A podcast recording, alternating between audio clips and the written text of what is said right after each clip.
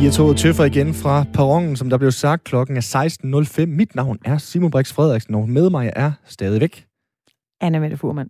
Anna Mette, vi øh, slap en uh, snak lige før mm. om uh, tsunamien, der ramte for 10 år siden i uh, Japan, og vi snakkede meget sådan lavpraktik og uh, seismologisk fagligt om tsunamien. Det var jo helt vildt. Vi nåede næsten ikke forbi at snakke om uh, en af følgeeffekterne af den her tsunami, nemlig uh, atom kraftværknedbruddet i Fukushima. Ja. Som også blev ramt af en kæmpe tsunami, nærmest øh, dagen efter den her tsunami ramte Japan.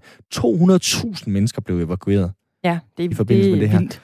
Det er øh, det næststørste radioaktive udslip nogensinde. Det er kun ulykken i uh, Tjernobyl i 86, som havde mere radioaktivt udslip end den her Fukushima. Altså, altså det er helt vildt.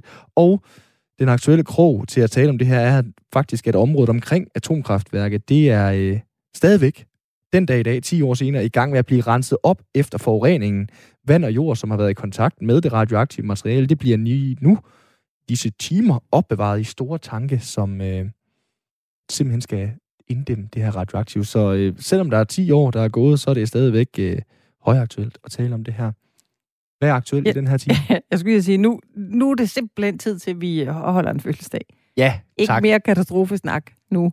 Det er også årsdagen for corona. Det har vi også fået øh, høvl for på sms'en. Lad nu være med at tale mere om den corona. Nu taler vi om fødselsdag i 30 sekunder, fordi vi holder en imaginær fest Ja. hver dag, time 2 i Firtoget. Så siger vi lige tillykke med fødselsdagen og leger, at der kommer nogle gæster ind og øh, får noget kage og måske en, en fadøl i dagens anledning. Ja da. Øh, En en af døren ville komme. Thomas Graversen, fodboldspiller Nej, fra Vejle. Vejle. Sek- 45 år bliver han i dag. Okay. Ja. Jeg er kæmpe fan af Thomas Graves. Er du det? Jeg var både fan af ham, kæmpe fan af ham som spiller. Altså virkelig. Spillede samme plads og så videre. Jeg synes virkelig, han var fed, fordi han var ild og terrier, men Ja. han var en suveræn god tekniker faktisk også. Nå. Det, folk, de husker ham mest som sådan en bisse, der havde samme frityre som sin medbisse, Stig Tøfting, men øh, han var en fantastisk fodboldspiller. Ja. Og nu synes jeg, han er skide sjov som kommentator. Altså, han er så fed, fordi han har indlevelse. Han har sådan en lille smule sådan semidamp, vil jeg karakterisere det som. Han, han er så begejstret og så fed, og har så mange fede anekdoter fra dengang, han øh, boede i Liverpool og spillede i Everton. Det er, jamen, Ja. Ja. Vildt nok. Altså, han var øh, venner med øh, en, jeg øh, var vild med en gang for mange år siden, Nå. der var bartender. Ja, så jeg har været i byen med Thomas Grausen en del gange, uden at vide, det var ham. Og jeg Nå. går jo ikke op i fodbold. det tror jeg, det passede ham så. fint. Øh, Er det rigtigt? Ja, det har vi har i hvert fald drukket Hvordan? mange shots. Er han i byen? Øh, vild, Ja. ja. tror jeg, eller livlig, øh, vil jeg sige. Festlig, ikke? Men hvem er ikke det? Efter Ej, jeg skal- 80.000 Thomas shots. Gravesen, Men øh, er- jo, jeg husker ham som øh, utrolig livlig. Øh, han har også lige solgt en øh, lejlighed for 11 millioner kroner. okay, så han har I råd til at give shots næste gang. Det vil jeg mene. Ja. Okay, hvis han sad her i dag. Den er på dig, vil vi sige. Ja, Graversen. den, du giver. Du giver. Ja. Ja. Nå, men vildt nok. Tillykke. Øh, ja. Ved siden af vil der så sidde øh, et andet menneske, som... Øh, jeg ved ikke, om hun vil passe ind. Det er, vi skal over i goth-afdelingen. Punk goth. Nina Hagen, ved du, hvem det er? Aldrig hørt om hende. Nå, hun var, øh, eller hun er en tysk øh, sangerinde. Mm-hmm. Hun bliver 66 år i dag. Øh, hun er kendt som øh, punkens mor Okay. i Tyskland. Altså, the mother of punk. Jeg ved ikke, hvad Thomas Gravesen vil mene om punkmusik. Hvad er, hvor er dit forhold til punk hen? Øh, ikke eksisterende. Okay. Jeg, jeg har aldrig rigtig dyrket det, heller ikke øh, goth-bølgen, men altså, oh, Nina Hagen, øh, du kan tage, næste gang du skal over Gardens, så kan du øh, stille dig ned på en eller anden bar og sige, er der nogen, der kender Nina Hagen? Jamen, det er Eller godt. kendst du den øh, Nina Hagen? Så får du øh, masser af anekdoter. Ja. Hun Jeg ville tror- sikkert ikke sige så meget, hvis hun sad herinde, tror jeg. Nej. Hun måske sidde og være sådan lidt formelt. Ja, men jeg tror måske også, at Thomas Gravesen vil tage meget fokus, hvis han først øh, kommer i gang. Og jeg tror måske ja, det også, det er... var sammen med dig. Jamen, ja, han, han fylder godt i et rum, synes ja. Jeg, Thomas Gravesen. Han giver meget af sig selv. Og jeg tror måske også, det er Nina Hagen, der skal tilpasse sig. Her nu, Anna Mette, der tilpasser vi os vores øh, kære gæster, som vi har med i de næste 55 minutter af programmet. Vi skal tale om en aflyst rockfestival. Vi skal tale om den svære tor. Det er et af de helt store spørgsmål i livet. Det er, den gode tor. Hvordan laver man en god filmtor? Det skal vi snakke om i den her time, og så skal vi også forbi personlighedstyper under coronakrisen, og så kigger vi lige lidt på den her øh, vaccine-nyhedsdag, som virkelig øh, har ramt. Så der er nok at tage fat på, så jeg tænker bare, at vi ruller afsted fra perronen. Fire toget er i gang. Velkommen inden. I april sidste år, der øh, lavede antropolog Christian Gros et øh, overblik over, hvordan vi hver især reagerede forskelligt under coronakrisen, under den øh, første nedlukning af samfundet. Han øh, identificerede fem fremtrædende personlighedstyper nu øh, et år efter den allerførste nedlukning. Så gør han igen status, og det er så med syv personlighedstyper. Det er vi blevet lidt nysgerrige på, så nu kan vi sige velkommen til dig, Christian Gros. Ja, hej. Hej med dig. Øh, du har lavet nogle øh, personlighedstyper. Jeg synes, øh, og der er syv styk af dem. Ja. Jeg, vil, jeg bliver nysgerrig på, Christian, hvorfor gjorde du det? Jamen det gjorde jeg, fordi at øh, jeg kunne konstatere, at øh, at, øh, altså, at, at samfundet blev mere og mere polariseret. Hvis ikke det allerede var blevet det i sådan øh, forår og sommer øh, sidste år, jamen, så, så, så er det egentlig bare taget til øh, sidenhen, ikke? Og jeg mærke til venskaber, der gik i opløsning i familier, øh, hvor man ikke længere kunne tale sammen, fordi man var så uenig om, hvordan man skulle takle den her øh, coronakrise. Så kunne jeg også se, at der kommer nogle nye typer til. Folk reagerer på nye måder på, på der, hvor vi er. Og så er det nu her, hvor, hvor al debatten handler om, hvor meget skal vi øh, åbne samfundet, og hvor hurtigt skal vi gøre det. Så mm. der tænker jeg, det var på tide at gøre, at gøre status og se, hvad, hvad for nogle typer er kommet til, og hvor står vi nu i forhold til den her polarisering, som vi også øh, oplever lige nu. Ja. Du har lavet de her øh, syv typer. Jeg synes lige, vi skal rulle igennem dem. Hvis vi øh, tager pessimisten til at starte med, hvad kendetegner pessimisten? Jamen, øh, kort fortalt, så pessimisten, det er sådan en type, som ligesom øhm, har indset, at, at den her krise, den bliver langvarig, og det er ikke sikkert, at den slutter lige forløbig, hvis den overhovedet gør. Øh, der, der sådan er meget opmærksom på, at nu kommer der nye mutationer til, og jamen altså, bliver det overhovedet bedre, og som, som på en eller anden måde ligesom har resigneret i forhold til, til coronakrisen, øh, og hvor det så også smitter, smitter af i andre øh, dele af ens liv. Altså det kan være, at man simpelthen har givet op på at begynde at træne igen, eller øh, spise sundt. Man ligesom bare lader stå til og siger, jamen, øh, nu resignerer jeg bare, fordi at, øh, det bliver ikke bedre, det her. Mm. Hvis vi så går videre til øh, rationalisten, Hvem er det? Jamen resten af det er, det, det, det, det er måske, måske godt at vælge altså lige et, et flertal af, af befolkningen, som har forskellige dele af den her rationalist i sig, som, som jo sådan set følger øh, øh, regeringens øh, retningslinjer og, og sundhedsmyndighedernes anbefalinger, og synes, at det, det skal andre også gøre, og udvise samfundssind. Um, øhm, så, så, så hvis man ligesom er rationalist, så vil man være meget irriteret på øh, nogle af de, ty- de andre typer, vi skal tale, tale om, blandt andet øh, altså vaccinemodstanderne, eller øh, dem, der ikke overholder retningslinjerne, dem, som kritiserer regeringen, og bare sige, nu skal I andre bare rette ind, ikke? Altså, fordi så kan vi komme hurtigt igennem krisen, øh, hvis vi alle gør en indsats. Så rationalisten, det er dem, som måske folk lidt af, af flest, ikke? Øh, som, som håndhæver de, de regler, der er. Måske også lidt af efter andre. Det kan være lidt corona-betjent over for andre, men, men, men egentlig bare gerne vil have, at øh, vi trækker i samme retning og, og følger regeringens anbefalinger, og så skal, så skal det helt nok gå. Og apropos øh, vacciner og corona, så øh, skal vi lige have rundet skeptikeren, fordi dem er der jo også en del af lige nu. Hvem er ja. det? Skepsene, de ligger sådan lidt midt, midt imellem med dem, som er mere sådan meget oprørske, og dem, som så meget gerne vil følge regeringen. Jamen, øh, altså, skeptikeren er sådan pragmatiker. De tænker, jamen nu, nu har vi været lukket ned længe nok. Nu skal vi til at åbne op for, for de små forretninger. Øh, og, øh, og sådan øh, ligesom øh, tage det, øh, gå til det sådan meget praktisk. Så, kan vi lave nogle små åbninger for nogle bestemte butikker, nogle bestemte steder i landet, og, og som synes, det hele går for langsomt. Ikke? Det vil også måske typisk være sådan en, en selvstændig erhvervsdrivende, der tænker, jamen, øh, nogen skal også holde julen i gang, ikke? så nu er det ikke noget, at vi går rundt og er så forsigtige, for det skal ske noget. Øh, samfundet skal i gang igen, og det, og det kan kun gå for langsomt.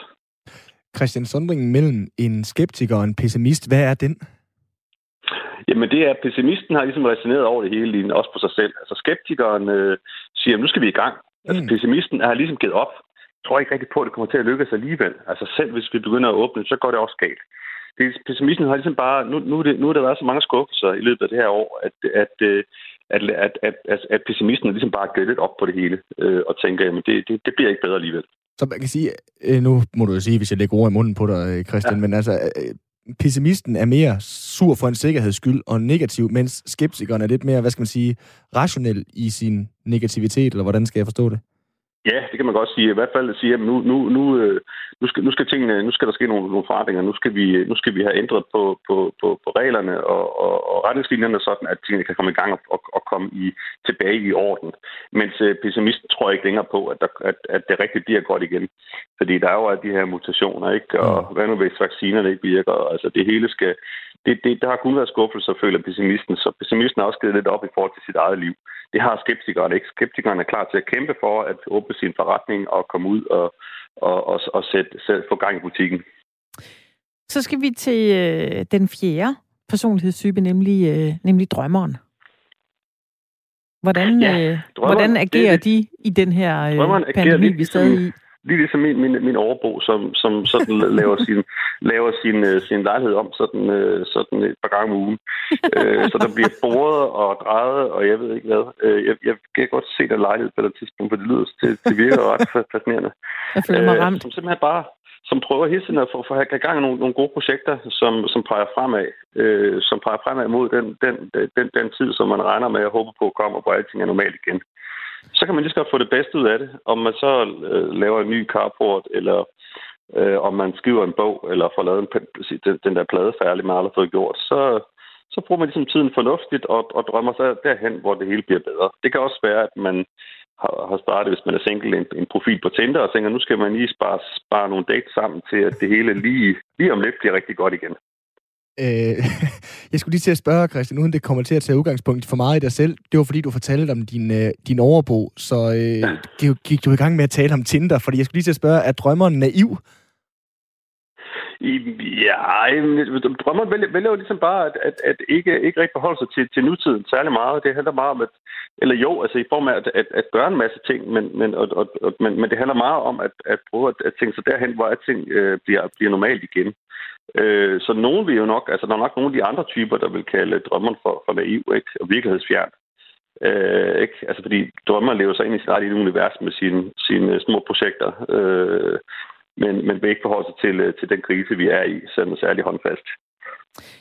Så er der den øh, femte type, nemlig øh, oprøren. Vil, øh, vil oprøren have været med til den øh, nu aflyste festdemonstration, der skulle have været i dag? Ja, det ville oprøren. Det er, det er jo kernen af at, at sådan oprør, den, altså den her oprørske type, øh, som man kan jo kalde typen mange ting, men, men i hvert fald helt klart, det de har til fælles, det er en skepsis over for, det, øh, for de der øh, over for nedlukningen og, og, og for regeringens øh, tiltag i forhold til krisen. Øh, der var nogen, der vil anklage oprøren for at være konspiratorisk, øh, i hvert fald, så, øh, så deler oprørerne den her øh, følelse af, at, at altså frihedsrettighederne bliver indskrænket, og, øh, at regeringen misbruger situationen til, til at øh, øh, blandt andet øh, altså tvinge folk til at gøre ting, man ikke vil. Der har været meget sådan snak om epidemi, øh, hvad hedder det, epidemiloven øh, og andre ting, som griber ind i folks frihed. Så oprøren har ligesom grebet den her krise som anledning til at, at, at, at få luft for sin frustration øh, over for politikerne og over for, øh, for magthaverne. Så det, det, er, det er en type, der er meget, øh, altså der ikke er autoritetsro øh, meget skeptisk over for, for politikere og magthavere i det hele taget. Og, og her er der så mulighed for at få, få lidt luft for det øh, og, og vise sin, sin utilfredshed. Og nu bryder jeg så lige ind i, i den her uh, talrække igen igen, uh, Christian. Det må I undskylde. Jeg kommer jo til at tænke på, om, uh, om uh, oprøren, er det en slags... Du siger jo selv skepsis, når du omtaler en oprører. Er oprøren sådan en slags skeptiker på speed eller i yderste potent? Altså, vi havde jo en, øh, en skeptiker som den tredje personlighedstype her. Ja. Jamen, det er fordi skeptikerne er, altså, øh, øh som, som personligtype, der går, er, er mere ja, er mere praktisk anlagt, ikke? kan bare gerne have julen i gang. Det, det er slet ikke det, der, der er tanken med, med oprøren. Det er simpelthen en grundlæggende kritik af, af altså, at en forestilling om, at der er en magtelite, der koncentrerer magt, og koncentrerer den her magt. Måske også en idé om, at der er en, en, en global øh, konspiration, ikke? Altså, der er sådan den teori om noget, der hedder The Great Reset, øh, som en idé om, at alle verdenssamfundene ligesom går sammen om at, øh, at kontrollere verdensbefolkningerne, koncentrere magten og lave en teknologisk revolution midt i det hele. Øh, så så øh, der bliver udvekslet masser af nyheder internt på de der Facebook-sider, hvor, hvor, hvor, hvor de her folk, altså den her oprørsbevægelse, som de jo kalder sig, øh, de, de huserer. Den bliver større og større, men, men du kan godt sige, at forstand, det er en skeptiker på, på, på, på, speed, men det er også en, en øh, helt klart i en øh, i sådan et ekstrem, altså også revolutionær potens, ikke? hvor man er klar til at gå meget langt for at, at kæmpe for sin frihed. Jeg tror, vi skal, vi skal gå videre nu til øh, Vitalisten. Hvad ja, vi, er det for en? Altså, jamen altså, øh, det perfekte billede på Vitalisten, det er jo øh, Thomas Blackman, som øh, var ude på et tidspunkt og sige, at det er også synd for de unge, ikke? Og øh, de lever kun én gang, og nu skal der altså nu skal der ske noget. Det handler ikke kun om, man kan sige, det handler ikke kun om at øh, overleve, det handler om at leve. Øh, så det vil være det, vitalisten tænker. Så det her med, at vi skal redde liv, det kan ikke være det eneste, det handler om. Det handler også om, hvordan vi lever. Øh, at vi får udfoldet vores kreativitet. Og ikke mindst, at de unge øh, har mulighed for at øh, leve den øh, og og udfolde den ungdom, de er midt i nu, at den ikke bliver begrænset. Og det vil sige, at hvis man er vitalist, så vil man gerne have, at, at kulturlivet skal åbne op så hurtigt som muligt. Fordi mennesket, mennesket har brug for inspiration og det har brug for også at øh, ja, leve kreativt og hedonistisk måske også. Øh, altså, så, så vitalisten kunne også være de typer, der tager til Dubai for at, øh, for at feste og, og spise og, og drikke godt øh, med andre mennesker. Fordi det også handler om at leve og, og dyrke livet, mens vi er her. Aha, så hvordan vil øh, vitalisten, øh, hvordan vil den adfærd være, når, når verden åbner igen? Jamen, vitalismen vil bare fortsætte øh, derudaf, men, men, men det der vitalisten, ligesom, det er, at vitalisten ligesom finder andre måder hele tiden at, at, øh, altså at, at, at leve på, at udfolde sig på. Det, I den her tid vil det så mere være i, i smug, ikke? Enten, altså enten kan det være gennem sådan en piratfester, men det kan også være sådan med sådan lidt øh, hemmelige fredagsbar rundt omkring, hvor man, hvor man alligevel har det lidt sjovt, ikke? Øhm, og for, for at mødes med sine kunstnervenner ikke? Og, og, og tale om verdenssituationen. Så vitalisten finder altid en vej til at udleve, øh, udleve og dyrke livet, ikke? Som, som, som vitalisten jo synes er vigtigt. Ja. Til allersidst, så skal vi runde den øh, syvende og sidste personlighedstype, nemlig reformisten.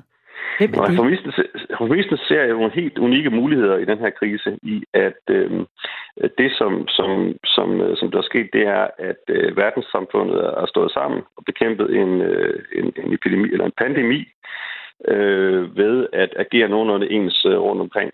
Øh, og det, øh, det, giver jo, det inspirerer jo reformisten til at tænke, jamen, kunne vi ikke gøre det samme med klima?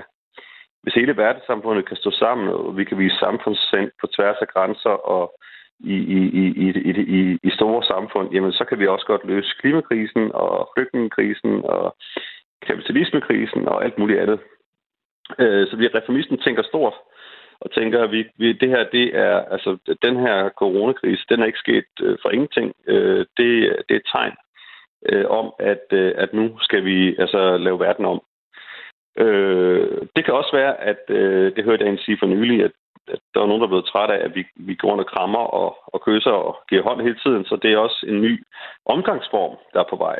Altså, hvor vi ikke er helt så fysiske, som vi var før, og ser også det som, som et, et, et, en, en helt fantastisk øh, åbenbaring og udtryk for det, det spændende liv, vi kommer til at leve på den anden side af krisen. Det vil sige, at reformisten ser nogle store muligheder og visioner i, i, den, i den krise, vi har været igennem.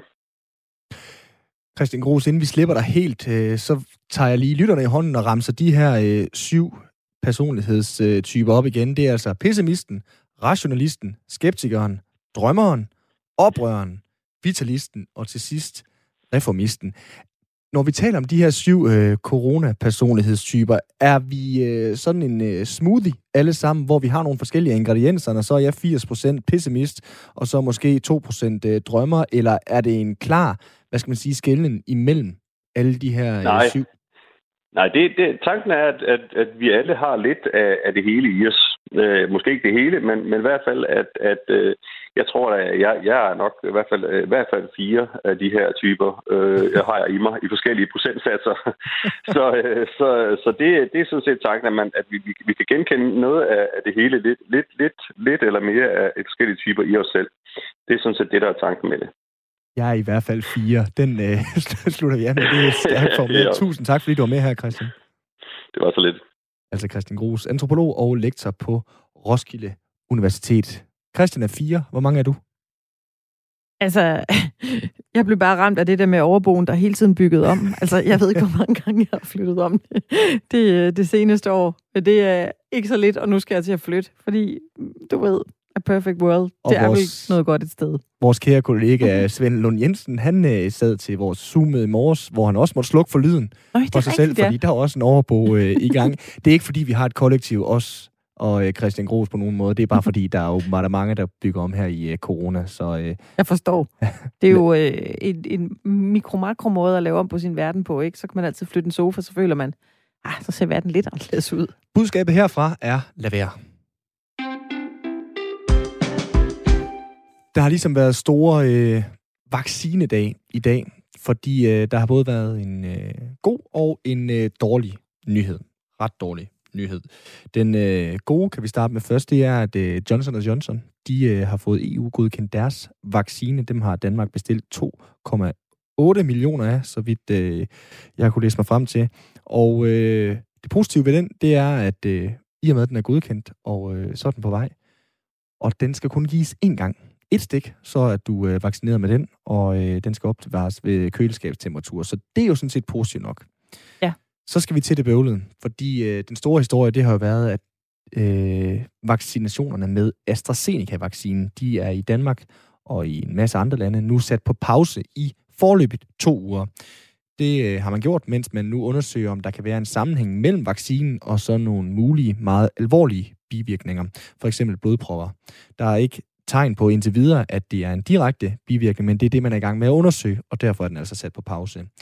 I Danmark, der er en person død efter at have fået AstraZeneca-vaccinen, og øh, så kigger man altså på, om der er en sammenhæng der mellem vaccinen og dødsfaldet. Du ligner et stort spørgsmålstegn. Jamen, det, nu, det er fordi, jeg leger bare, at du er sådan en brostrøm nu, ikke? Ja. Altså, så, og så spørger jeg bare lige, hvad, hvor bekymret skal man være, hvis man øh, har fået vaccinen? Det siger Søren Brostrøm, ikke mig, at man som udgangspunkt ikke skal være bekymret for. Øh, jeg havde et øh, citat fra Brostrøm her. Hvis man er vaccineret med AstraZeneca-vaccinen, så skal man ikke være bekymret, men man skal være opmærksom, særligt hvis man har fået vaccinen inden for de seneste 14 dage. Og man får et brev, hvis det er, at man er vaccineret med AstraZeneca, om hvad man skal være opmærksom på, og ellers så skal man, som det sig hører og bør, kontakte egen læge, hvis man mærker symptomer eller gener. Det kunne for eksempel være, hvis dit ben bliver koldt, du får pludselige smerter i dele af kroppen, der er vejrtrækningsbesvær. De ting, det kan være en tegn på blodprop i lungerne, lammelse, eller man øh, ikke kan tale. Det kan være tegn på blodprop i hjernen. Så der er nogle ting, du skal være opmærksom på, men som, hvis jeg skal berolige folk, jo du også skal være opmærksom på ligegyldigt hvad. Jeg vil også sige, ring til egen læge, hvis dit ben bliver meget koldt meget Ja. hurtigt. AstraZeneca-vaccinen, det var den første vaccine, øh, Danmark lavede en forhåndsaftale om, og øh, der er bestilt 2,6 millioner doser. Det er også den senest godkendte af de tre vacciner, vi har i brug herhjemme. Og så er der lige den udfordring, at i dag er det også blevet meldt, at øh, der kommer færre af den her øh, vaccine. 142.000 danskere har foreløbig fået første stik med AstraZeneca-vaccinen. Men man skulle ikke være bekymret, sagde Brostrøm. Men opmærksom. Det synes jeg Ja, er et men- jo råd, der vide, gælder i så- alle livets forhold. Ja, ja. Det er klart. Don't be worried. Pay attention. Jeg vil nu også, øh, jeg tror alligevel, jeg vil pay ekstra attention, hvis jeg vidste, at jeg lige havde fået, øh, fået den vaccine Ja. alligevel. Vi bliver ved med at vende tilbage til den øl, som øh, vi så gerne snart vil øh, have. Og øh, det der med vaccinerne, det har jo betydning for, hvornår vi kan få de øl. Den her pause på 14 dage i AstraZeneca-vaccinationen betyder, at vaccinekalenderen får et skub, så datoen for, hvornår danske voksne de er færdigvaccineret, igen er blevet rykket nu. Den hedder lige nu 15. august først. Det er altså fire uger senere end den senest udmeldte dato. Så kan det så gå den anden vej igen, blandt andet fordi, og nu slår vi krøllen på den her lille fortælling, Johnson Johnson-vaccinen nu er på vej. Jeg tror, jeg holder mig til det, Bill Gates han sagde sidste år ved den her tid. Det her, det kommer til at tage to år. Og så sagde Joe Biden jo noget, han sagde, jeg kan ikke sige, hvordan øh, vi kommer til at holde jul her i øh, 2021. Det, det, det kan være, det er pessimisten, der taler nu. Det var bare lige for at være på den sikre side. Hey! What you doing back here? Mufasa! Say it again, just discovered that I may have a son here in this land. How much child support she getting from? The king pays no child support. No child support for 30 years and you came back? You was a dummy.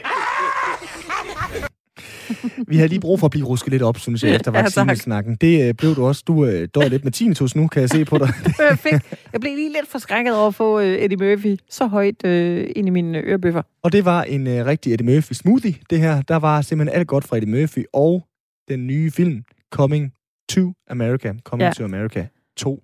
Jeg ved ikke, om jeg laver en øh, John Mogensen nu, når jeg siger, at jeg elskede Coming to America 1. Jeg Gjorde du det? jo virkelig. Ja, altså, det jo ikke, fordi den var god på den måde, men jeg, kunne, jeg kan altså virkelig godt lide den. Jeg ser den hvert år til jul. Jeg ikke også, den kommer hvert år, og nu er der så Ja. kommet en toer her øh, 30 år øh, senere. Ja, det er vildt. Det er jo helt vanvittigt. Der kommer også en Top Gun 2. Ja, det er altså... Ja, tak. I går der talte vi om Space Jam 2, Mm. Som jeg i hvert fald skal se, fordi det er den, jeg ligesom er øh, barn af. Men skal øh, du se. Top Gun 2? Nej, jeg er aldrig rigtig... Jeg er jo ikke, jeg er ikke, jeg er ikke født i øh, 80'erne der, så jeg har ikke vokset op på den måde med Tom Cruise dengang. Nej, men Nå. altså, det er F-16, der er øh, Benz, det er Drengedrøm, det er, der er kæmpe egoer. Jamen, det er da en fin film. Det er da ikke, øh, det er da ikke nær det. Jeg er spændt på toren, Nå. og det er i hvert fald stadigvæk sådan Hollywoods go-to. Forstået du den? Det her Ja. med at lave toer, og øh, som vi talte om tidligere, det er næsten på lige fod med at tale mening med livet. Så er det også tale gode og dårlige toer. Så den snak, den tager vi nu, i anledning af, at Coming to America 2, den har fået relativt redderlige anmeldelser rundt omkring. Ja, det er jeg ked af at høre. Der var en gang, hvor man altid sagde, at toeren er altid dårlig, og hvis ikke, så er det undtagelsen for reglen. Den påstand, den skal vi nu vende med vores øh, kvalificerede gæst. Det er filmanmelder og journalist på Informationen, Christian Mungård. Velkommen til, Christian. Tak skal du have. Christian, vil du være lykkeligere uden toer i dit liv? Jeg, ved ikke, jeg tror, det er anden gang, jeg er med i dit program, er det ikke? Så, øh, Så vi skal bare runde af nu, eller hvad, Christian? det er det præcis. Det går jo meget godt indtil videre. Så kan det være, det kommer til at gå Øh, virkelig dårligt, det her interview. Ja, netop. øh, jamen, jeg vil sige det på den måde. Øh, det, det, der kan være problemet med toer, det er, at der ofte ikke er en kunstnerisk nødvendighed i at lave dem, kan man sige. Altså, de opstår ud af enten en, en forfængelighed, eller ud af en økonomisk nødvendighed, eller ud af en idéforladthed. Altså, at der nu kommer en Coming to America 2 øh, 30 år efter den første, har jo ikke noget at gøre med, vil jeg våge at påstå, at Eddie Murphy har tænkt, der er simpelthen en historie, jeg aldrig har fået fortalt her. øh, men nok nærmere, at han måske har tænkt, det kunne være sjovt at lege med nogle af de samme legekammerater som dengang, og det kunne måske være sjovt at vende tilbage til nogle af de samme figurer, og så kunne jeg få lov til at slippe mig lidt løs. Sådan, fordi han har jo fået sådan lidt et comeback her i de senere år, efter virkelig mange år, hvor han har været elendig i filmen. Så måske har det også noget med det at gøre. Altså der, hvor jeg... De bedste toer, det er jo ofte dem, hvor det på en eller anden måde er planlagt. Altså man har sagt, nu laver vi en trilogi, eller nu laver vi fem film, eller nu laver vi to film, eller et eller andet. Altså at der ligesom, man har noget, man gerne vil fortælle, og man kan også finde ud af at fortælle det, man gerne vil fortælle. Og så kan der ligesom komme det her, det som jeg så snakker om, som en kunstnerisk nødvendighed ind i det, og det kan så gøre en god film. Nu snakker vi lige om uh, Coming to America 1, som jeg, uh, jeg, jeg kan godt sige helt ærligt, jeg synes, jeg elsker den. Altså, og jeg ser den en gang om året til jul.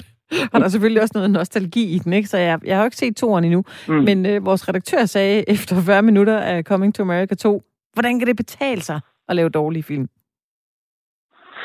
Altså, Er den så dårlig? Øhm, Nå, men altså, så kan man lige så godt spørge, om, hvordan Hollywood kan betale sig. Fordi 75 procent af de film, der kommer fra Hollywood, er jo ikke specielt gode, hvis vi nu skal være helt ærlige. Ikke?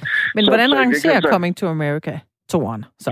Øh, nå, jeg, jeg, synes, altså, jeg synes ikke, at det er ikke noget magtværk, men det er bestemt heller ikke en film, der kan leve op til den første. Men jeg tror også, du har ret i det der med nostalgi i forhold til den første film. Fordi jeg er selv, jeg er selv født i 72. Jeg er barn af slut 70'erne og start 80'erne, så Coming to America, The Golden Child og hvad hedder det, øh, 48 timer, 1 og 2, og Frækkeren politiet til Yes. Altså alle de der Eddie Murphy-film, som skabte ham op igennem 80'erne, dem er jeg vokset op med, og dem, dem har jeg stadig siddende i øregangene. Der er altså mange af dem, der er gode film, men der er også mange af dem, der er knap så gode film, men, men der er et eller andet med det der, man sådan oplever, når man er ung. Jeg synes stadig, Coming to America er ret sjov. Jeg så vidt jeg husker, det er John Landis, der har instrueret den, og han er altså også en ret god instruktør. Altså, det er jo manden bag Blues Brothers og øh, An American Werewolf in London og, og andre sådan store genre-klassikere, kan man sige. Så han kan godt finde ud af det der. Det er jo så ikke ham, der har instrueret den nye film her. Og, og det er jo så også igen det der med, at, at altså den, den, den manglende kunstneriske nødvendighed, eller at man ikke nødvendigvis lige finder de helt samme mennesker så at lege med. Nu er det jo meget Arsenio Hall og, og hvad hedder det, Eddie Murphy og så også James Earl Jones og et par stykker andre, som vender tilbage. Wesley Snipes har det tydeligvis meget morsomt med at lave den her, altså som jo også er en mand, en skuespiller, der har haft virkelig mange problemer de seneste år. Nu har også blevet fået få et comeback.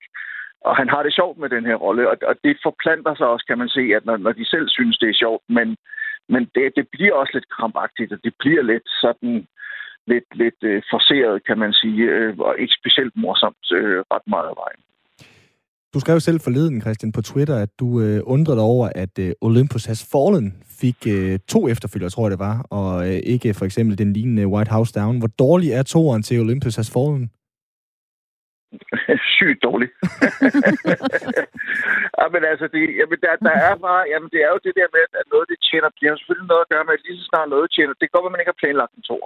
Men i det øjeblik, den tjener en pokkers bunke penge, så laver man en tor og man så har ideen til det eller ej, så tvinger man det ligesom igennem. Fordi så regner man med, at publikum, de husker den der nummer et, og så vil de gerne ind og se nummer to.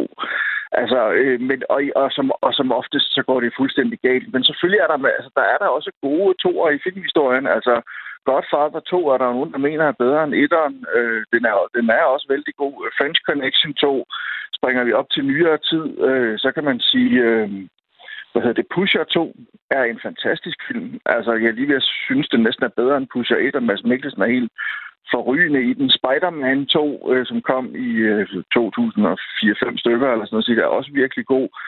Øh, altså, og så kan man sige, mange af de her Marvel-film, der også ligesom er kommet, fordi, mm. men der ligger jo også ligesom en eller anden kunstnerisk vilje bag. Der ligger jo en eller anden idé om, at nu bygger vi det her kæmpe store univers op, og vi ved så nogenlunde, hvor vi starter, og vi ved også nogenlunde, hvor vi slutter henne i de forskellige faser af det her Marvel-univers.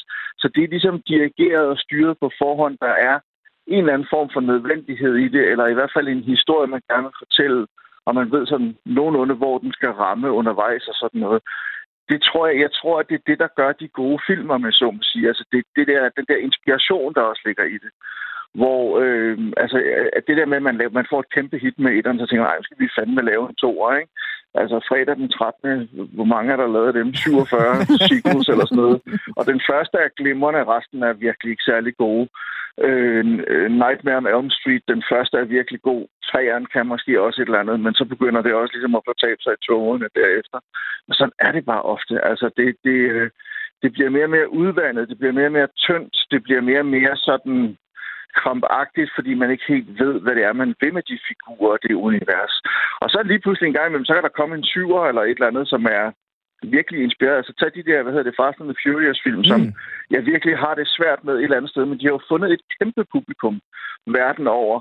Og der er altså også nogle af de film, øh, øh, etterne er okay, og så er der nogle af dem, som ikke er særlig gode. Så pludselig kommer der en sekser eller en femmer, som faktisk kan et eller andet, som har noget energi og noget, noget vilje eller et eller andet, fordi de har fundet en instruktør, en manuskriptforfatter, som rent faktisk synes, det er fedt at lave det her, synes det her univers og biler og benzin, og jeg ved fandme ikke hvad, ikke? Så det, nu skal vi give den gas, ikke? Ja, jeg skulle lige så sige, Fast and Furious franchise af, af filmfranchises, jeg ikke troede på ville komme, så var det nok et af dem i hvert fald. Altså det havde jeg sgu ikke lige set komme, de skulle have 10. Altså nu, øh, jeg er jo så lidt øh, yngre end, øh, end både du og Christian og Anne Mette her i studiet der. Jeg kan jo huske nogle af de film, jeg voksede op med i 90'erne, som fik efterfølgere. Det endte jo med at blive sådan noget direct to video. Altså de røg direkte ud på mhm. video. Mm. Altså der vidste de jo nærmest godt selv, at det var noget lort, de sendte ud, vel, i og med, at den ikke røg i biografen. Øh, jo, altså man kan jo sige, især på animationsfronten, altså det Disney jo i høj grad gjorde op igennem, faktisk op igennem 90'erne, især måske i starten af, af nullerne også, det var jo, at de to alle, alle deres store klassikere, altså 101 Dalmatiner og Bambi, Løvernes Konge og så videre, så gav de dem alle sammen en efterfølger, som de så havde brugt meget færre penge på, både at udvikle manuskript og historie, men også øh, øh, på animationen. Og det var så tydeligt, at altså man prøvede faktisk at lade nogle af dem for bio, biografpremiere, blandt andet i Danmark, og det var ikke noget stort hit, øh, og de var tænkt netop som sådan direct-to-video sequels. I dag vil man jo sige direct-to-streaming måske, mm. og så kunne man så omvendt sige, at alting er streaming i dag, fordi vi ikke kan komme i biografen. men, men altså, Øh, men, men ser man for eksempel på, øh, på Pixar, det de jo så har forsøgt, altså med deres computeranimerede film, det er jo, at hver gang de har lavet en to hver enten, eller en tre for den sags skyld, når det drejer sig om biler og filmerne, så har de jo trods alt alligevel forsøgt at holde det høje samme niveau. Om de så lykkes med dem alle sammen, det kan man diskutere, men de prøver dog. Altså Toy Story 1, 2, 3 og 4 er noget nær Altså faktisk, Toy Story 1, 2 og 3 var indtil 4'eren, den så lige pludselig kom ud af det blå. Så synes man, det, det var noget nær den, den eneste perfekte filmtrilogi nærmest nogensinde. Altså, fordi den virkelig Mm. kunne noget, ikke? Men, men altså, tag Star Wars, tag det hele. Altså, der, der er jo, altså den, det, det er jo det der med igen, når noget bliver en succes, så vil man gerne fortsætte det. George Lucas havde nogle visioner for Star Wars. Han ville gerne lave seks film, og det fik han så også lov til. Og så er der så nogen, der har lavet nogle flere film efterfølgende.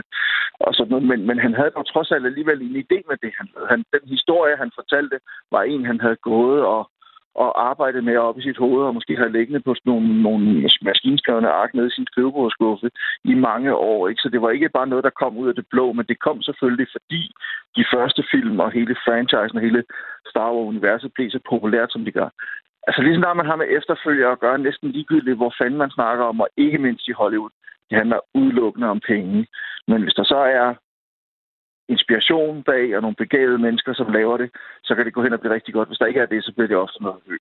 Ja, fordi nu nævner du jo selv, øh, eller nævner du selv øh, Star Wars franchise. Der er det jo typisk Empire Strikes Back, altså toeren, som så er episode 5, kan man sige, hvis man skal være helt øh, Mm. på, på kronologien, som bliver nævnt som den bedste i hele det, altså en, en efterfølger. Helt ærligt, Christian, her til sidst. Har du en toer, som er bedre end etteren? Godfather 2, ja, god film, men er den egentlig bedre end etteren, for eksempel? Ja, det synes jeg, jo, jamen, jamen, det ved jeg ikke, nej, men jamen, Spider-Man 2, altså Sam Raimi's Spider-Man-film fra 2002 og 2004-5 stykker, tror jeg det er, eller sådan noget. Der er Spider-Man 2 er faktisk bedre end Spider-Man, og Spider-Man er virkelig god. Så Spider-Man 2 synes jeg er god. Ja, og så som sagt, Pusher 2 Ja. synes jeg faktisk også kan et eller andet, men det er meget takket være Mads Mikkelsen og hans virkelig fremragende præstation i den film, som gør, at den, den ligesom løfter sig op på et Mm. lidt højere niveau, synes jeg, end, end Pusher måske gjorde. Købt. Det er rigtigt. Jeg kan huske Spider-Man 2, Alfred Molina som Dr. Octopus. Jeg, øh, den er jeg med på. Pusse 2 skal jeg lige have set igen. Christian, det har været en øh, fornøjelse, hvad han tror, han er med. Jamen, øh, i lige måde. Det Den- gik jo meget godt, selvom Jeg det var en lige to. sige, Jeg den synes egentlig også, du øh, har gjort det her forrygende. Må ikke, vi laver en øh, succesfuld træer med dig også, Christian Munggaard? Lad os håbe det. Altså, det, det var filmmelder og journalist på Informationen, Christian Munggaard, vi havde med. Bare det ikke ender ligesom, hvad Jaws, det er den dårligste toer, eller efterfølger nogensinde, kunne jeg lige se ind på øh, Nå. en øh, filmanmelder hjemmeside. Jaws okay. The Revenge. Vanvittig dårlig film. Vi taler om øh, genåbning. Det gør vi ofte lige for tiden. Det har vi gjort i øh, et år, sådan øh, af flere omgange. Øh, der er nogen, der kan åbne, for eksempel efter skolerne på øh, mandag, og så er der altså nogen, der stadig skal vente. For eksempel restauranter og spillesteder. Det betyder også, at øh, en af landets små festivaler har opgivet håbet om at øh, holde Royal Metal Fest i øh, Aarhus her i øh, 2021. Det skulle være holdt her den øh, 9. til 11. april. Og så kan vi sige velkommen til tredje mand, der hedder Christian i den her time. Velkommen til, Christian Jacobsen. Jo, tak. Tak, tak. Du er næstformand i foreningen Metal Royal, der står bag øh, Royal Metal Fest. Øh, I måtte også aflyse festivalen i april sidste år. Hvor træt er I øh, af, at der heller ikke kommer en metalfest i Aarhus i år? Møg har man trætte ved at sige. Nu er det første gang for, for mit vedkommende, for jeg kom med i bestyrelsen i juni sidste år. Så altså, det er jo, hvad kan man sige, en træls debut for mig. Øh, men på vegne af hele miljøet og på vegne af den tidligere bestyrelse, så er det jo møghammerne i især. Mm. Kan en forening som jeres, altså en, en non-profit organisation, der, der jo lever af, af sponsorater og tilskud og entréindtægter, kan I overleve og aflyse to år i træk? Det kan vi godt. Altså, egenkapitalen, det jo, den, den, øh, den handler der lidt, kan man sige, men det er ikke så slemt, så at øh, vi ikke, øh, ikke kan få det dækket ved at gå ud og søge nogle fonde og, og, og så videre, som øh, vi plejer at gøre hvert år. Mm. Christian, hvor meget har I kunne forberede jer ud af det her? Altså et eller andet sted, øh, hvis jeg virkelig skulle være djævelens advokat, så ja, I fik aflyst sidste år, det kan jeg forstå. Men hvorfor er det, I ikke har kunne øh, afvikle det i går? Eller i- ikke i går, undskyld, i år? Jamen, det er jo, vi har jo ventet på nogle, øh, hvad kan man sige, nogle, øh, nogle retningslinjer, vi har kunne gå efter. Det har alle spillesteder jo sådan set mm. gjort. Øh, det var ikke rigtig kommet endnu, og det er jo først nu her, hvor Mette, hun siger, at øh, der kommer en genåbningsplan den 23. marts, og så længe kan vi ikke rigtig vente. Øh, I har arrangeret, øh, hvordan udtaler man det egentlig? Royal Metal Fest, eller siger man Royal Metal Fest? Royal Metal Fest. Men altså, hvis du er en god østjyde, så kan det godt være, at du udtaler det som nummer to. Royal Metal Fest. Ja. Okay, jeg skulle lige høre. Men I har altså arrangeret den siden øh, 2008 og så ind til, til sidste år. Jeg har aldrig været på en øh, metalfestival. Hvad er det fedeste ved en, en metalfestival, og hvordan er den sådan anderledes end andre festivaler? Med mere Jamen, sådan altså, nu- fredelig og bred musik, hvis man skal sige det sådan. Ja, ja, fordi det er jo lidt sjovt, fordi det er sådan to øh, modsatte, kan man sige. Fordi jo, musikken den kan være rigtig, rigtig bred og ond, når du kommer som udefra kommende og går ind og lytter til det. Men folk i det der miljø, øh, de, de er simpelthen så flinke, de er så søde og rare, øh, hjælper hinanden. Øh, så, altså, man skal ikke lade sig skræmme væk i hvert fald. Er det en, øh, forstå mig ret, øh, Christian, lukket fest? Altså, er, er det meget sådan, hvis man lytter til lige præcis den her type musik, så hører man ikke lige øh, Rasmus Sebak, så derfor er det meget en øh, afgrænset gruppe mennesker, der, øh, der tager med til de her metalfestivaler og metalkoncerter? Altså, det kan man... Nej, ikke, ikke, ikke helt. Altså, jeg kommer jo selv fra... Altså, jeg voksede op med sådan noget som Lars Lillehold og Paul Krabs. Altså, det er jo min Ja. far ansvarlig for, jo. Så øh, man kan jo have vidt forskellige baggrunde. Øh, altså, Ja, det for- kan man virkelig. Øh, Ja, fordi jeg kom til at tænke, at sådan en som Michael Bolton, nu ved jeg godt, det, nu er vi relativt Okay, langt det- tilbage, han startede jo ja. Som, øh, så vidt jeg husker, metal øh, i hvert fald. Ja, det er, nu kan det være, virkelig øh, hænger mig selv ud. Altså, det er jo noget af et skift, han lavede der. Så jeg tænkte nemlig om, Christian, de, de mennesker, der kommer til de her koncerter, om det er, undskyld, jeg siger det meget kliché, men med langt hår og øh, lædervest, øh, vest, og så står de ellers bare og rocker med, eller om det også er nogen, som jeg vil kunne stå ved siden af til en Ed Sheeran-koncert. der er rigtig mange langt over veste, ja. Ja. Der, altså, der er jo sådan en del af miljøet, der er jo, man har de her battleveste, såkaldte battleveste, hvor man går ud og køber de her patches, som man så syr på. Øh, så der, der vil vi kunne se mange af dem, der render rundt med det. Øh, men du kan også øh, stå ved siden af en korthåret gut, der bare står og nyder sin øl, mens han hører noget god musik, og ikke nødvendigvis øh, har brug for at have langt hår og læderbukser. Mellem den øh, første og, og anden store nedlukning, der øh, nåede vi at, at se nogle af de her siddende koncerter. Kan man egentlig ja. Det, når det, når det kommer til en metalkoncert? Det kan man godt. Øh, Jeg nåede jo selv at deltage i tre stykker i Aarhus og Odense. Øhm, Hvordan var det det? kan sig gøre. Jamen, hvordan det var? Om jeg tænker bare, ofte til de her metalkoncerter, så er der øh, temmelig meget bevægelse involveret fra øh, publikum. Ja, det kan jeg godt, det kan jeg godt give dig ret i. Ja. Ja. Altså, det, Og så det, det var ret underligt at skulle sidde med. Mm. Altså, jeg, undskyld. ej, du fortsætter bare. Ja, ja, fordi jeg kan huske, at jeg sad oppe foran, og jeg plejer jo altid at rende rundt og danse ned foran scenen der, altså med, med alle de andre metalhoveder. Så jeg sidder der og trummer på loven og vipper lidt på fødderne og kigger lidt rundt. Altså, det, det, det er jo sgu mærkeligt. Jeg skulle lige til at var sige, følte du dig ikke også lidt som en, øh, en, en, en idiot? Altså sådan, den første koncert, jeg var til siddende, og det var ikke til metal, det var til Jonah Blacks, men der tænkte jeg også, ej, nu vil jeg gerne stå op. Men så sad jeg alligevel også lidt ligesom dig her, trummede lidt og vippede lidt og så videre der. Det var ikke det fedeste på den måde, selvom det var rart at være til koncert. Var det det, Christian? Nej, overhovedet ikke. Altså, det, jeg har jo lyst til at hoppe rundt, og så bare skubbe alle stolene til side, og så bare sige, så skal vi danse. Ja. Var der Øh, nogen, der men- moshpittede der? Nej. Altså, den første koncert, der, der var det endnu ikke blevet forbudt at råbe og skrige og, og fløjte og sådan nogle ting. Okay. Det kan jeg så huske, at det havde de problemer med blandt andet på festival på Bornholm, som de afholdt siden. Der måtte man ikke råbe og skrige og synge. Mm. Øh, det var mærkeligt. I skriver i jeres pressemeddelelse, vi var en af de allerførste danske festivaler, som måtte aflyse i 2020. Nu mm. Håber vi fandme for alle vores kollegaer rundt omkring i landet, at vi også bliver en af de sidste. Hvor stort et fællesskab føler I med, øh, med resten af branchen, der er også ramt lige nu? Jamen, som jeg snakkede om før med metalmiljøet, når du går ind og så snakker med de her metalhoveder, jamen, så er der bare en rigtig god, venlig stemning. Altså, folk er meget imødekommende. Og vi har også folk i bestyrelsen, som arbejder på andre festivaler. Øh, altså, så jeg synes, der er et rigtig god, øh, godt sammenhold sådan, øh, landet over på tværs af de her festivaler, store eller små. Hvor meget kan I hjælpe hinanden i, øh, i det, I står i lige nu? Og øh, jamen, øh, vi kan jo...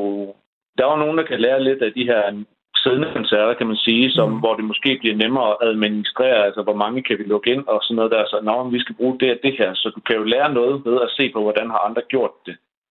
Og så er det da også helt okay at skrive til deres, de andre festivalers bestyrelser for at høre, hey, øh, vil, I, øh, vil I give nogle gode tips og nogle gode råd med på vejen? Jeg skulle lige sige, det lyder jo mere kollegialt, end det, øh, end det lyder som konkurrence imellem jer, øh, jer Mm. festivaler. Er, det- er det sådan et kollegialt forhold, I har internt? Jamen, jeg vil sige, selvfølgelig er der noget konkurrence i det, fordi vi kan jo ikke bare gå ud og placere vores festival i en, i en måned, hvor der er en anden stor festival. Mm. Altså, der er jo Viborg, der er jo Aalborg og, og andre steder, som man ligesom må forholde sig til. Så selvfølgelig er der en form for konkurrence, men det er jo ikke sådan, at vi går ud og siger, øh, og vi hader Viborg, vi hader Aalborg og sådan noget. der. Det er jo slet ikke på den måde. Sådan rent kompensationsmæssigt også, fordi der, der er jo rigtig meget, øh, tænker jeg, lavpraktik og noget, der skal læses med småt og så videre der. Kan I også bruge hinanden der, eller hvor står I der? Jo, altså, vi, øh, vi bruger, altså, jeg bruger selv meget den tidlige bestyrelse, for vi skiftede fire ud til sommer, så den benytter jeg mig selv meget af, og det Mm. ved jeg, at de andre også gør. Øh, for de har ligesom erfaring med, hvordan driver vi det i, i vores by, i vores område. Øhm, så det er jo ikke fordi, så meget kontakt har vi heller ikke med de andre, men skulle muligheden opstå, jamen så snakker vi selvfølgelig med dem. Hvad gør I så nu, Christian? Ser I bare frem til april næste år, eller, eller håber I sådan at kunne lave lidt, lidt larm i løbet af året? Så vi, vi, kommer, vi kommer helt sikkert til at lave noget larm i løbet af året. Øhm, vi har jo, jeg kan jo ikke sige noget om, hvilke datoer endnu. Det, det vil vi gerne vente med øh, til senere hen. Men altså, til efteråret og vinter kommer der i hvert fald øh, kommer der lidt larm i- Aarhus, og så har vi jo fastlagt datoren til april en gang næste år. Mm. Christian, kan vi ikke lige lege en lille leg, inden vi, øh, vi siger farvel til dig? Jo da, Kan du ikke lige øh, prøve at lukke øjnene? jo. Så øh, leger vi, at du står til øh, Royal Metal Fest 2022.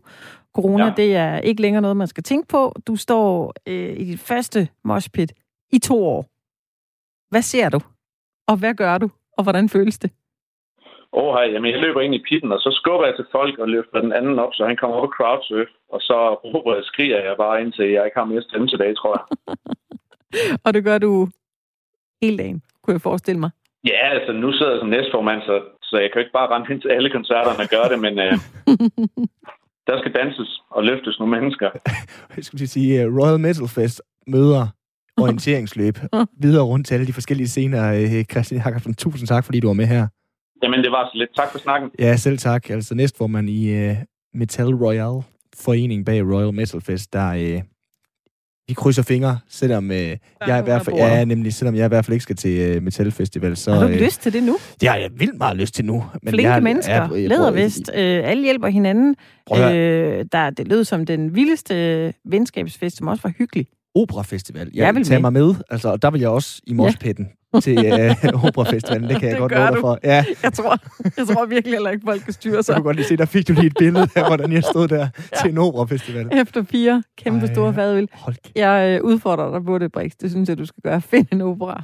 Jeg skal... Vil du komme til. Jamen- Skal du til en opera, når du kan? Nej, det skal jeg ikke. Nå. Jeg tror hellere, jeg vil se Malingtør. Det tror jeg faktisk. Nej, Jo. har du, no- har du nogensinde været til en opera? Nej, det skal jeg heller ikke. Så vil du ikke vide det jo. Nej, jeg skal ikke til en operakoncert. Det er jo, det er jo, de var også så længe. Altså, det er jo... Men det er men- altså en vild oplevelse. Jeg vil hellere til Metalfest. Men Ja, det, det Ja. ja. jeg er med på den. Vi krydser fingre. Jeg er øh, selvudnævnt nu. 4 musikekspert. Du troede sgu ikke på mig, da jeg sagde, at Michael Bolton, han var øh, formerly known as heavy metal singer. Jeg sagde, det lød... Altså, det kan jeg slet ikke få ind i mit hoved, hvis det var rigtigt. When a Man Loves a Woman i metalversion med Michael. Bolton. Vil du høre den? Ja.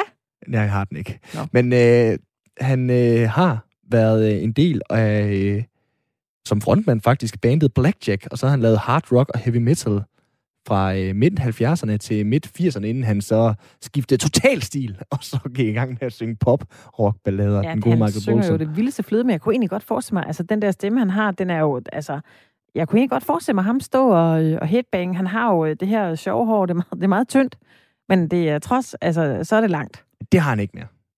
Nu er Ah, nej, helt kort men, men, øh, da han var i et metalband, der kunne jeg forestille mig, det var, Ja, det vil være lidt længere. ret godt egnet. nå, Michael Bolton. Ja. Vildt nok. Simpelthen.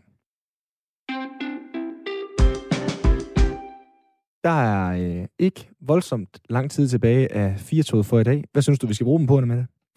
Jeg ved det ikke. Jeg kan, jeg kan lige se, om der er kommet nogle øh, sms'er ind her. Øh, Vi stod og snakkede med øh, Christian Munggaard om den dårlige tor, og øh, der nævnte jeg noget øh, Top Gun. Jeg kan da godt lige, øh, der siger jeg, øh, kom nu, Brix, skal du gå ind og se den? Masser af F-16. og så er der en, der hedder Lars, der skriver, kom nu. Der er ingen F-16 med i Top Gun. Altså, hvad er der så? Så aner da ikke, hvad det fly er for net. Jamen, jeg tror, hvis jeg virkelig skal være krakileren her, nu har jeg både været musikekspert på Michael Bolton, kunne du høre lige før. Jeg tror, F-16 primært er øh, en dansk øh, bestilt flytype. Så jeg tror, de hedder noget andet derovre. Nå, jamen det... Hu, Det er bare det, F-16. Who knew? Ja, øh, Det, det jeg troede jeg, der var. Ja, Hvor- åbenbart gjorde Ja. Lars. Øh, Og Tommy, han, han deler altså heller ikke min begejstring for Top Gun. Han, han skriver, da jeg som øh, ung i 80'erne så Top Gun, der var den hamrende kedelig. Men Mad Max, den var god. Der er jo i øvrigt kommet en mega fed efterfølger til Mad Max. Og det, jeg er jo, øh, som jeg tidligere har deklareret, barn af 90'erne og 00'erne, så jeg er først stødt på Mad Max sent i mit liv. Ja. Mad Max Fury Road, altså en Mad Max uden Mel Gibson. Så kan det godt være, at der er nogen, der synes, at det er så ikke, det er ikke en rigtig Mad Max. Det er en voldsomt, voldsomt fed actionfilm, Ja. ja. som er rigtig, rigtig fed. Ja. Flot, Vildt nok. velorkestreret, godt tempo osv. Den, øh, den kan jeg lige øh, give øh, videre. Fedt. I feel the need. The need for speed. Ja, tak. Det håber vi, han siger i toren også. Øh, I morgen, der skal vi tale med en øh, mand, der hedder René Ja. Dahl Andersen, tidligere narkopatient i København. Og det er bare fordi, når vi nu står og snakker film. Ja. Øh, René, han har skrevet en bog, og øh, den hedder Hærdet. Den er Ja. ja. kommet på gaden i dag, og øh, ham skal vi tale med i morgen. Og det er faktisk, når man læser den bog, som om man ser en film, som er en blanding af Ja. ja. James Bond, Hill Street Blues, et afsnit af Homeland, og så noget øh, Sherlock Holmes. Vi kan lige sige, virkelig en vild historie. at ja, nemlig fordi uh, René Dahl Andersen, han arbejdede i Københavns politi i årene 98 til 2018, især i Uropatruljens aftager Ja. i uh, narkoafdelingen. Og han har også været undercover. og Han, altså det er, Det er FBI, altså du ved FBI, the FBI, Ja.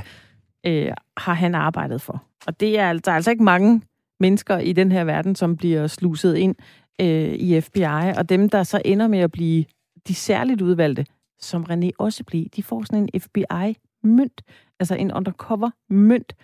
Sådan rigtig agentagtigt. Er det ikke sjovt? det må, det må kunne give adgang til et eller andet meget, meget hemmeligt broderskab, forestiller jeg mig. Det- På et eller andet tidspunkt, når verden rigtig går under, ikke nogen pandemi og så videre der, så er der en, øh, en øh, lukket fest, som Ja. øh, folk, men lige præcis den Ja, bliver den mønt. inviteret til. Ja, det er og altså så helt sidder vildt. tidligere præsidenter og de helt store stjerner og så videre, Ja. de sidder der, René, han er fra en lille bitte by i Nordjylland, der hedder Hørby. nemlig Vi- Så vi, vi, tra-. Vi, vi trækker Nå, lidt af Nordjylland øh, med ind i morgen, når, ja. vi, øh, når vi taler med ham igen. Jeg vil gør bare lige, øh, vil bare lige nævne det. Hvis man havde brug for lidt action, så kan man få det i morgen, 5 Men- minutter i halv fire, i Fjertoget. Men du har fuldstændig ret. Du er nødt til at vente i morgen for at få den slags action. Til gengæld så er der øh, Stream and Chill her på øh, Radio 4, om ikke så forfærdeligt længe, Mm. når vi har sagt farvel. Du får lige et skud øh, specialklassen først, og også nogle nyheder, men ellers så er det øh, Stream and Chill, du kan se frem til Ja. her på øh, kanalen. Vi har faktisk derfor, af den årsag, ikke ret meget mere på programmet, end i dag, vel? Nej, det har vi ikke, og jeg skulle lige til at sige noget af det, vi ikke må tale om, som øh, er noget med en pandemi. Men det vil jeg ikke nævne. Jeg vil bare sige, øh, i morgen der er det så dag et i den, øh, i den nye verden. Skal vi lege det? Nøjagtigt, Ja. Så starter vi alle sammen på en frisk, alle er glade og lykkelige, og vi er alle sammen den glade, optimistiske type. Tak for i dag. Det her, det var 4 Du lytter til Specialklassen. Velkommen til Dyrebrevkassen. Vi skal i dag høre fra en grævling, der hedder Vanessa, hvis eksmand er flyttet over på den anden side af den store vej. Og øh, Vanessa skriver, Kære dyrebrevkasse, under coronaen måtte min mand og jeg sande, at vores forhold ikke var noget, vi kunne bygge videre på, så vi valgte at gå for hinanden. Jeg blev i hulen med ungerne, og han ledte efter et nyt sted at bo. Jeg havde jo nok håbet på, at han ville finde noget i samme skov, men nu har han altså mødt en anden og er flyttet ind i hendes hule, som ligger på den anden side af den store vej. Det er selvfølgelig hans sag, men det, der bekymrer mig, det er, at vi kører 7-7, og jeg kan ikke lide, at ungerne de skal over den store vej hver gang. Min eksmand mener, at de sagtens kan styre det, men jeg har ikke den samme tillid, og især ikke til den mindste. Hvordan får jeg min eksmand til at vise ansvar og følge børnene over hver eneste gang? Kærlig hilsen, Vanessa. Ja, det, Det er jo det evige problem som deleforældre, kære Vanessa. Hvordan vi får kabalen til at gå op, og hvordan vi kan leve med de forskelligheder, som der nu er i vores nye liv. Jeg vil anbefale dig at tage en snak med din eksmand, hvor du ligesom sætter ord på din bekymring, dog uden at bebrejde ham. Og skulle det ikke virke, så kan du altid bide ham i benet, indtil knoglen knækker. Kærlig hilsen, dyrebrevkassen.